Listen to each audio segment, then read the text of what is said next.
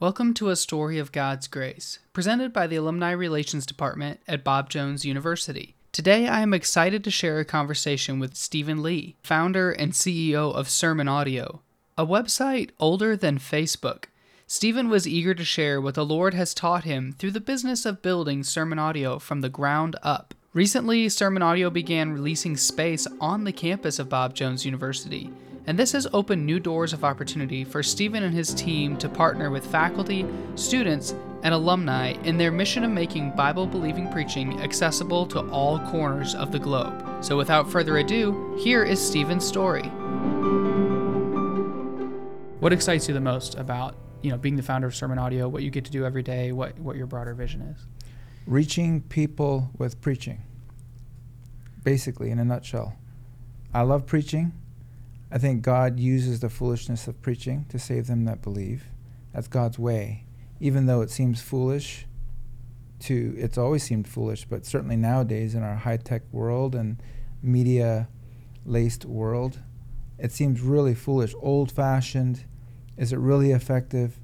It's God's way. And so uh, we believe in it. We've always believed in it. It's going to be the way to the very end. And so what excites me is that we are able to reach more people with preaching. Matthew 24 uh, 14 is written on, the wall out there. This gospel of the kingdom shall be preached as a witness to all nations in all the world. And then the end shall come. Basically, this is this is what's going to happen to the very last day. And it's great to know that we have one small part in that. That's cool. Mm-hmm. Sermon audio is kind of like almost a great grandfather on the internet with with how fast technology moves, but with how long, you know, the only internet's only been around for about 30, you know, 35 years. How have you seen the opportunities kind of expand since you first started back in 2000, 2001? Well, well back when we first started, it was really just about getting audio out there and poor quality audio at that, like telephone quality, basically. 16 kilobits is what we were dealing with. Um, and that's telephone quality or AM radio quality. And that was acceptable. You can get the message across and all that. But the way things have changed, obviously, uh, bandwidth has increased, connectivity to different devices that's increased, video has increased, and uh, the ability to do things live is now is now very common. But back when we first started, it was really just about audio, which is why we called ourselves Sermon Audio. But over the years, we have we have kept up with all the the, the changes in the actual format, whether it's higher quality audio or now video with multiple bit rates or live streaming. Uh, none of that is a problem, and the multiple devices and the screen sizes and all that. We um, we support it all. So that's some of the ways that we've changed. Yeah, I can remember growing up listening to cassettes of sermons from my pastor. Whenever we had visiting people in, my dad would always request those because it wasn't somebody we'd heard before. So we had a couple of cassettes of that. And then I, re- I even remember being taught in my church's sound booth how to put the master copy in and then duplicate it over mm-hmm. to another copy of the cassette. And then, as we talked about, I remember finding out about sermon audio, could hear other preachers in other places. So I've been encouraged just by the ability that we have to share. And I wanted to circle back real quick. I think it is a good reminder, you know, watching that board out there populate with um, the names of the folks that are, you know, the, the person in the place that's listening to a preacher. It is a good reminder that the church is full of humans, and yet it's God's plan. And his shepherds are the ones that he's chosen to deliver his word. Mm-hmm. Um, and so it's just really neat to see a ministry dedicated to that, and mm-hmm. uh, I'm I'm just I'm in awe. yeah. Well, speaking to cassette tapes, uh, that's how we started. Obviously, cassette tape, the cassette tape, the magnetic cassette tape was the way of uh, distributing uh, audio medium, whatever whatever it's music or preaching or or anything else. And so we we uh, have a tribute to that on our wall out here where we have a wall, part of the wall full of cassette tapes. And s- those cassettes represent some of the first sermons that we uploaded to Sermon Audio. So that's kind of uh, a nice thing for us. As far as the wall the, that you're referring to, yeah, it is nice to know that those are actual people that are listening to sermons. Uh, too often, when we look at a report on downloads and things, we just see a bunch of numbers and things.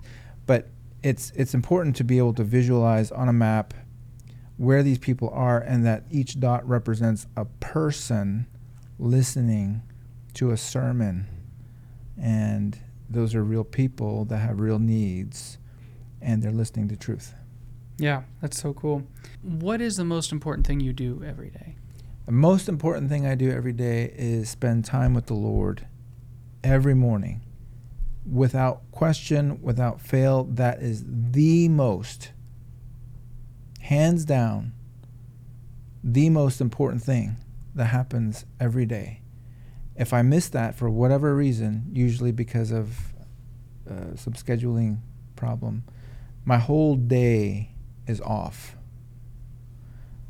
Without any hesitation, I'll say that that is the most important thing in my whole day. And it usually takes me about an hour, sometimes two hours. And it's really, I, I don't have my phone with me, and I, I usually t- take a walk. But when I take a walk, I take my Bible with me, and so I'm reading and I'm praying. The most important thing, hands down. Um, that is that is where I get so much blessing and benefit. I get my sort of my marching orders for the day Mm, during that time, and then I start my day. that's pretty cool. Yeah. Is there anything that you can't go without doing when you're at work, or is there anything that's like, this is this is why I'm here today? Yeah, I'm always checking the health of the site. I'm, I'm that's something that I'm constantly doing is checking the health of the site. We have the site operating in multiple areas. So we have the vault here. So that's a big part of it now, making sure that everything is operational in there. Um, and then we have pieces in the cloud here and there. So just making sure the site is behaving the way it's supposed to. We check emails, obviously. We answer the phone. Um, but um, most of my day nowadays is spent not as much in the coding side because we have programmers and interns to help with that. But it, my day is more spent on things that are more relational. So emails, correspondence, uh, on the phone quite a bit. Who has made the biggest impact in your life? I would say if if uh, if I had to think about that, the man that has had the biggest impact overall, humanly speaking, would have been my former pastor. His name is Alan Cairns, and in my mind, the greatest preacher. Um, he was a fiery Irish preacher, but he was ministering here in Greenville and at Faith Free Presbyterian Church. And it was under his ministry that I gained assurance of my salvation. And it was under his ministry that I that I gained a great love for for preaching and for the art of preaching. I'm not a preacher, but I sure have an appreciation for it. And it was really if you had to trace the line, it was really through his influence, therefore, that sermon audio started. Because it was a desire to get preaching like that to more people Because faith cometh by hearing, and hearing by the and word hearing of by God. the word of God. Can I go on sermon audio and listen to Alan? Karen's, Cairns. Cairns, yes, I'll you have, to, can. I'll have to do that after Yeah, this. I'm yeah, excited. Yeah, absolutely can. Since sermon audio has begun, what is your process for determining what the next step is for the business and you know for your family? Like what what's the process that you go through? Is there is there a sort of list that you go through and check everything off, or is it you know just you know I know this isn't the answer, but is it just a feeling, or you know how do you how do you kind of navigate that? well, it's kind of a combination of that. okay. to be honest, and it doesn't sound very helpful, but those morning walks, there has been more done during that time to help me take the next step, literally, than any other formula or system that, that I use. During those walks, there's tremendous clarity of thought and of what we're doing, why we're doing it, where we're going, uh, what's at stake, what what things look like for me in 10 years, in 20 years when I'm gone, the sum of my life, what do I care about, what do I think is important, you know, all of that. There's so much clarity during those times. When you're in the middle of a work day, you can't see anything. You're just looking at the next thing right ahead of you, which is why it's so important. And I, I feel like it's this is something that we're losing in our in our day that's so busy is that uh, we're losing the ability to listen or hear the still small voice of God. And it, it does, it's not a mystical thing. It just means that you're spending time with the Lord and He has all the answers and He's the fountain of all wisdom. So, the fact that we're even sitting here at Bob Jones was the result of one of those walks. I was I was at the end of my rope we were running into some dead ends, uh, sermon audio business wise. I didn't see a future, and this idea, it, I would just say, it came to me at at the time at during one of those walks, and I took the next step and I contacted Dr. Pettit, and the rest is history. But that has happened so many times, and it's continuing to happen. Things that I never really would have planned or dream, dreamt of but it sort of comes to you, it becomes very clear during those moments. And then you have, again, to take those steps. You have to take steps of faith. But as far as direction and future, nobody could have seen COVID coming. Nobody could have seen the explosion of the need for live services. Uh, a lot of nobody could have seen the need for us to be here. Nobody could have predicted what we're about to engage in here in a few months. But all these things are strung along. There is no master plan that, that you make this 20 year thing. There's, it's just nobody knows that far ahead. You, you just take one step at a time, but you have to have these moments of time enough where you can have clarity of thought. It's a combination of, of yes, you use your brain, you're thinking, but you don't have all the ideas either. And I, I, just have to keep giving as much glory to God as possible because everything is completely, not because I'm so smart, but because the Lord has been leading us, I believe, every step of the way. I, I want to ask you about the, uh, the vision for getting sermons into multiple languages because I think that is such a huge thing. Um, and, and I've watched a little bit of your, your YouTube channel and I subscribed and just that that heartbeat for okay, we have this repository over two million sermons, you know, in English, probably not all of them, but majority of them. But how can we start to get more sermons for more people to be able to hear in their native language? So, the English speaking language actually has an embarrassment of riches when it comes to theological resources. We have so much preaching, we have so many books, and we have so much, you know, just resource for the English speaking world. The other languages in the world have nothing that comes close. And so, and yet you have good and godly people there. So it, it was my desire to do what we've done for sermon audio, but for, say, the Spanish speaking world or for the Portuguese world, Chinese world, or whatever. So you have to do two things. Number one, you have to have content that they can consume, and then you have to have uh, the mechanism or the interface where it facil- facilitates that consuming. And so, in other words, you have to have the website, which is completely native in their language, and then you have, or the app, and then you have to have the work with the churches to provide the content. And so we're we're working along those lines. It's it's taking a lot of effort because it's not that simple. Um, but through the interns that we have here at the school, we're able to build tools that will make that process doable. You know, everything on on a website, every label, every word has to be translated. And that has to be done for every language. And you start multiplying languages and you can't sustain that. You, you can't uh, keep all that organized.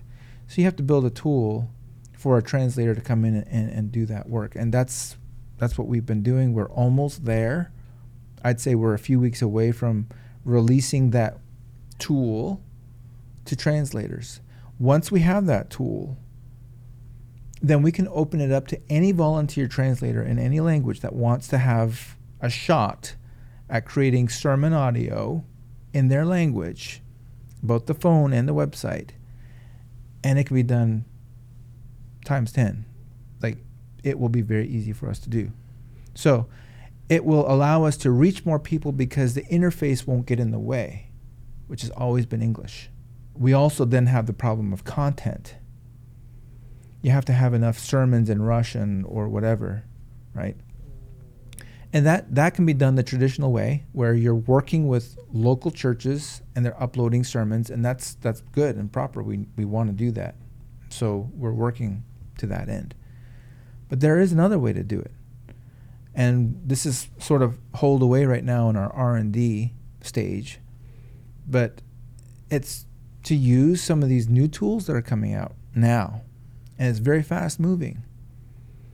We're talking about AI tools, and that's it's it's kind of a scary thing, but it's not so scary when you talk about it in terms of one particular tool. AI is the ter- term AI is being bandied around for lots of things. Right. But there are certain tools that use language models that's able to, you know, quote unquote, understand language a little bit better.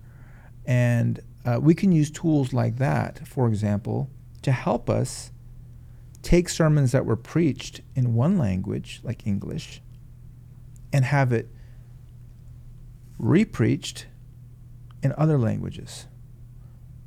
So that's that's a little bit of a of a research and development area. But it's very exciting because what it does is it allows us to take one sermon and what we call globalize it. Right. That's when I was sitting in staff meeting overhearing that eavesdropping. It was just I was like, yes, this is what we should use AI. Putting quotes around that for. Mm-hmm. Uh, that's amazing. Did you ever imagine any of this when you were in undergrad as a computer science major at No. Bob Jones University? Not not even close. Very few students really think that far ahead. Sure. Uh, even when I first started sermon audio, I didn't give it more than 10 years. I figured 10 years was probably the length of life, just because I knew how tech companies come and go. And I figured 10 years is a good run. But we've been going for 23 years now.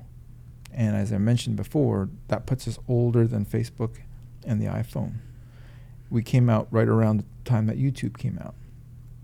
Um, so to me, that's a miracle because technology companies don't hang around for very long unless you're very, very big.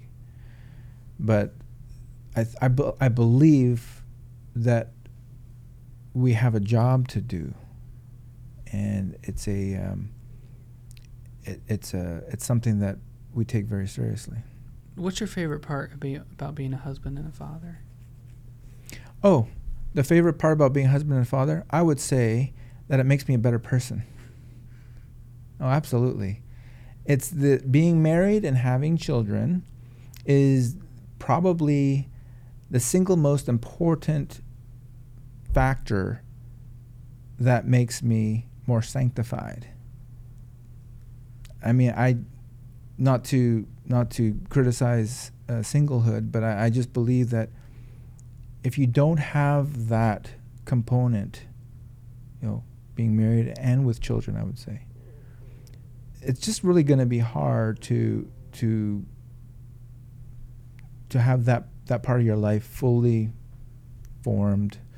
Um, there's a constant humbling. There's a constant being considerate of the other person.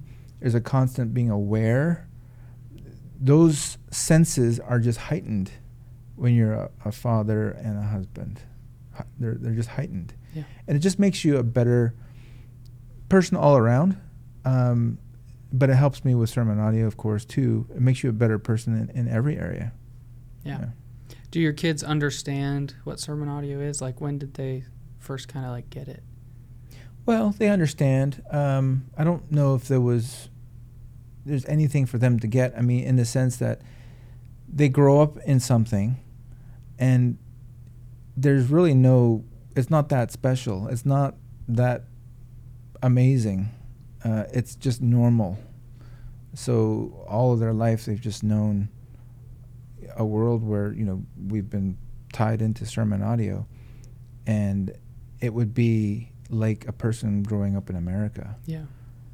Someone in Africa looking at that sees tremendous uh, blessing there. I was about to use the word privilege, but that seems like a bad word nowadays. but tremendous blessing there. Whereas an American growing up, they probably don't think much about it. I think it's the same with anything.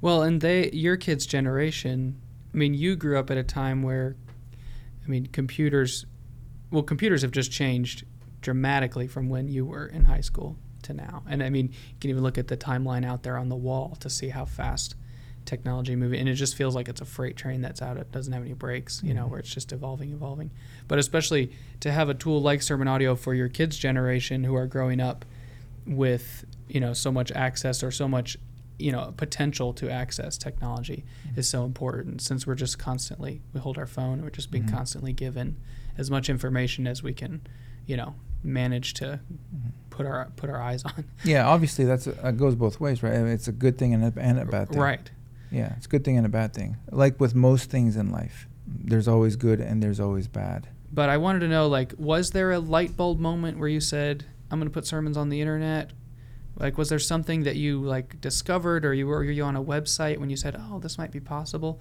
or was it just a gradual leading of this is what i'm skilled in and this is what i want to do Well, the the desire was there. Certainly, the desire was there in a moment in time, sitting in the pew of a, of, of our church, uh, to have this man be heard by more people, and uh, so that was that desire was there. I'm sure at a particular moment in time. I don't remember exactly when, but um, and so just the way it goes is that we we have a skill to do something, a, a programming technical skill, and we just try it out, see see how hard it is to you know upload something and to uh, take that file and encode it into a certain format, and then make it available so that it can be you know, streamed.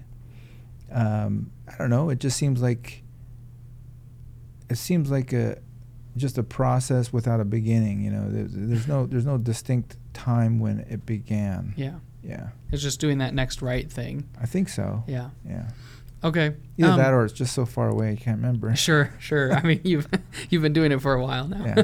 One of the questions I wanted to ask was we we just heard a testimony from my coworker of the impact that Sermon Audio had on the life of one of her family members. How often do you hear those stories? Is there one that sticks out in your mind about just the reach Sermon Audio has and and the ability that it has to do what you're desiring it to do, what you think God has for it? Is there anything that comes to mind when I say that?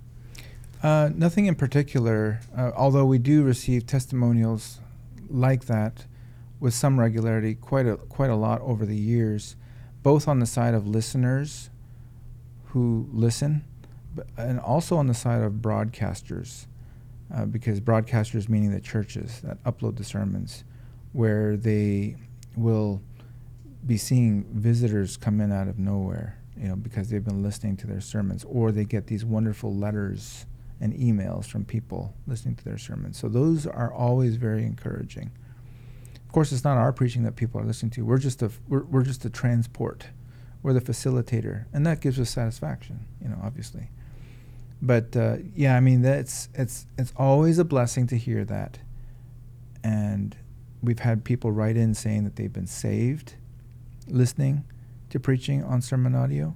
We've had people write in saying that they've been backslid terribly, horribly backslidden, and then come back to the Lord. We've had people saying that they were in a totally wrong way of thinking, like doctrine, false doctrine, and they've been straightened out by the teaching and preaching that they've heard. And so all that is very encouraging, and uh, yeah, we can't get enough of it. Yeah. Amen. All right. Is there anything that I didn't ask you you were prepared to uh, to answer? No, other than the fact to say that over the last number of years, I would say that prayer has become an extremely important component of what we do. Uh, not just personal prayer life, but uh, some years ago, back in 2019, December, at our conference in New York City, we launched something that we were attempting to do following in the footsteps of Jonathan Edwards, who was a great preacher back in the 1700s. But he was so burdened during his day that he wanted to get God's people together to pray together. And he called it united prayer. Extraordinary united prayer. Extraordinary meaning that it was just extraordinary, out of the ordinary. You have your ordinary prayers, and then you have these extraordinary times of prayers where you're going to get a group of God's people that don't normally pray together to pray together. And the reason why he felt this is because he was following the pattern of the Bible. The Bible is full of this as well. The early church, during the kings in the Old Testament, you had people coming together to pray. When Moses' hands were raised, the Israelites prevailed. When they fell, the Israelites were defeated. And that's a picture of prayer. There's a direct connection between our prayer life and what happens in the real world, if you want to call it that way that has become more and more important to us. And I guess I would just encourage anyone out there to take a look, take another look at that, not only in your own life, but in the life of your church. And uh, we have a page written up on that. If they go to sermonaudio.com slash united prayer, something that I would want people to understand is that we take that side of what we do very seriously because we wrestle not against flesh and blood, but against principalities and powers and rulers in darkness, high places. On behalf of Alumni Relations at Bob Jones University, I would like to thank you for listening to this story of God's grace. Subscribe for more stories like this one, and check the show notes for a link to sermon audio and information about how you can join their weekly corporate prayer meeting.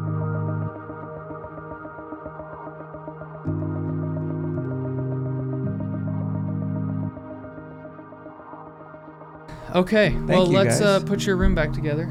Oh no, yeah, And uh, and thank you so much yeah.